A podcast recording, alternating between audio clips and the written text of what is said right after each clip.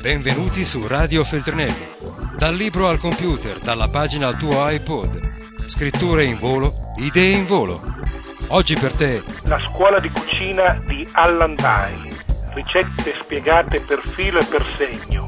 Nessuno può sbagliare. Il carpione, una classica tecnica di cottura, di conservazione del pesce, ma anche di, di carni e verdure, forse un po' passata di moda, ma sempre splendida e che ricorda a tutti la nostra infanzia, per cui facciamola di più. Ecco la procedura base per il carpione, valida per circa un chilo di peso al netto degli scarti di pesci, ottimali sono quelli un po' grassi come il tonno, le acciughe, l'anguilla e altre, ma comunque anche per le carni, tipo i filetti dei volatili vanno benissimo. Mondate il pesce o la carne e tagliatela a filetti, sciacquateli e asciugateli molto bene. Passate i filetti nella farina setacciata, scrollateli ovviamente per eliminare l'eccesso e friggeteli in abbondante olio di semi di arachide. Scolateli e teneteli in caldo. Scolate dell'olio la padella di cottura e fatevi rosolare per 5 minuti una cipolla mondata e tagliata a fettine.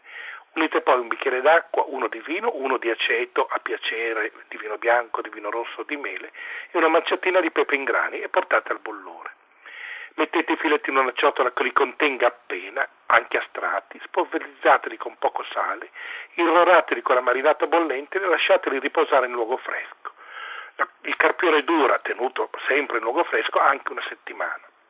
Potete arricchire questa preparazione con 50 g di uvetta rinvenuta in acqua tiepida per una mezz'oretta, poi scolata e strizzata, e con altrettanti pinoli leggermente tostati in una padellina antiaderente.